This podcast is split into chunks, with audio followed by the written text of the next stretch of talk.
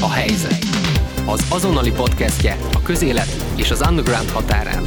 A mikrofonnál Ágoston Dániel és Szűcs Donát. Interjú. Manek Gábor a budapesti éjszakai élet jól ismert alakja a vendégem, akinek a nevéhez számos kulthely, illetve fesztivál köthető a Dombrubától elkezdve a Pingrumbán át, a Toldig, a Lermig, vagy épp a Colorado Fesztiválig, úgyhogy köszönöm szépen, hogy eljöttél. Sziasztok! Hozzátenem, hogy a nappali helyeket is csinál. És nappali helyeket is csinál, igen. Az éjszaka az olyan sötét.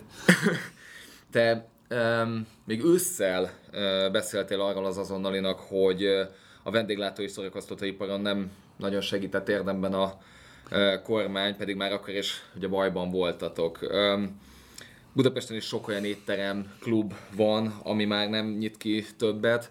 Neked minden vállalkozásod és helyed túléli ezt az időszakot? Vagy van, ami bele fog bukni a hosszú lockdownba? Igen, ez ez egy jó kérdés, szeretnék igennel válaszolni. Egyelőre úgy látjuk, hogy igen, minden vállalkozásunk meg tud maradni, ez, ez nyilván nem a kormányzati segítségnek köszönhető,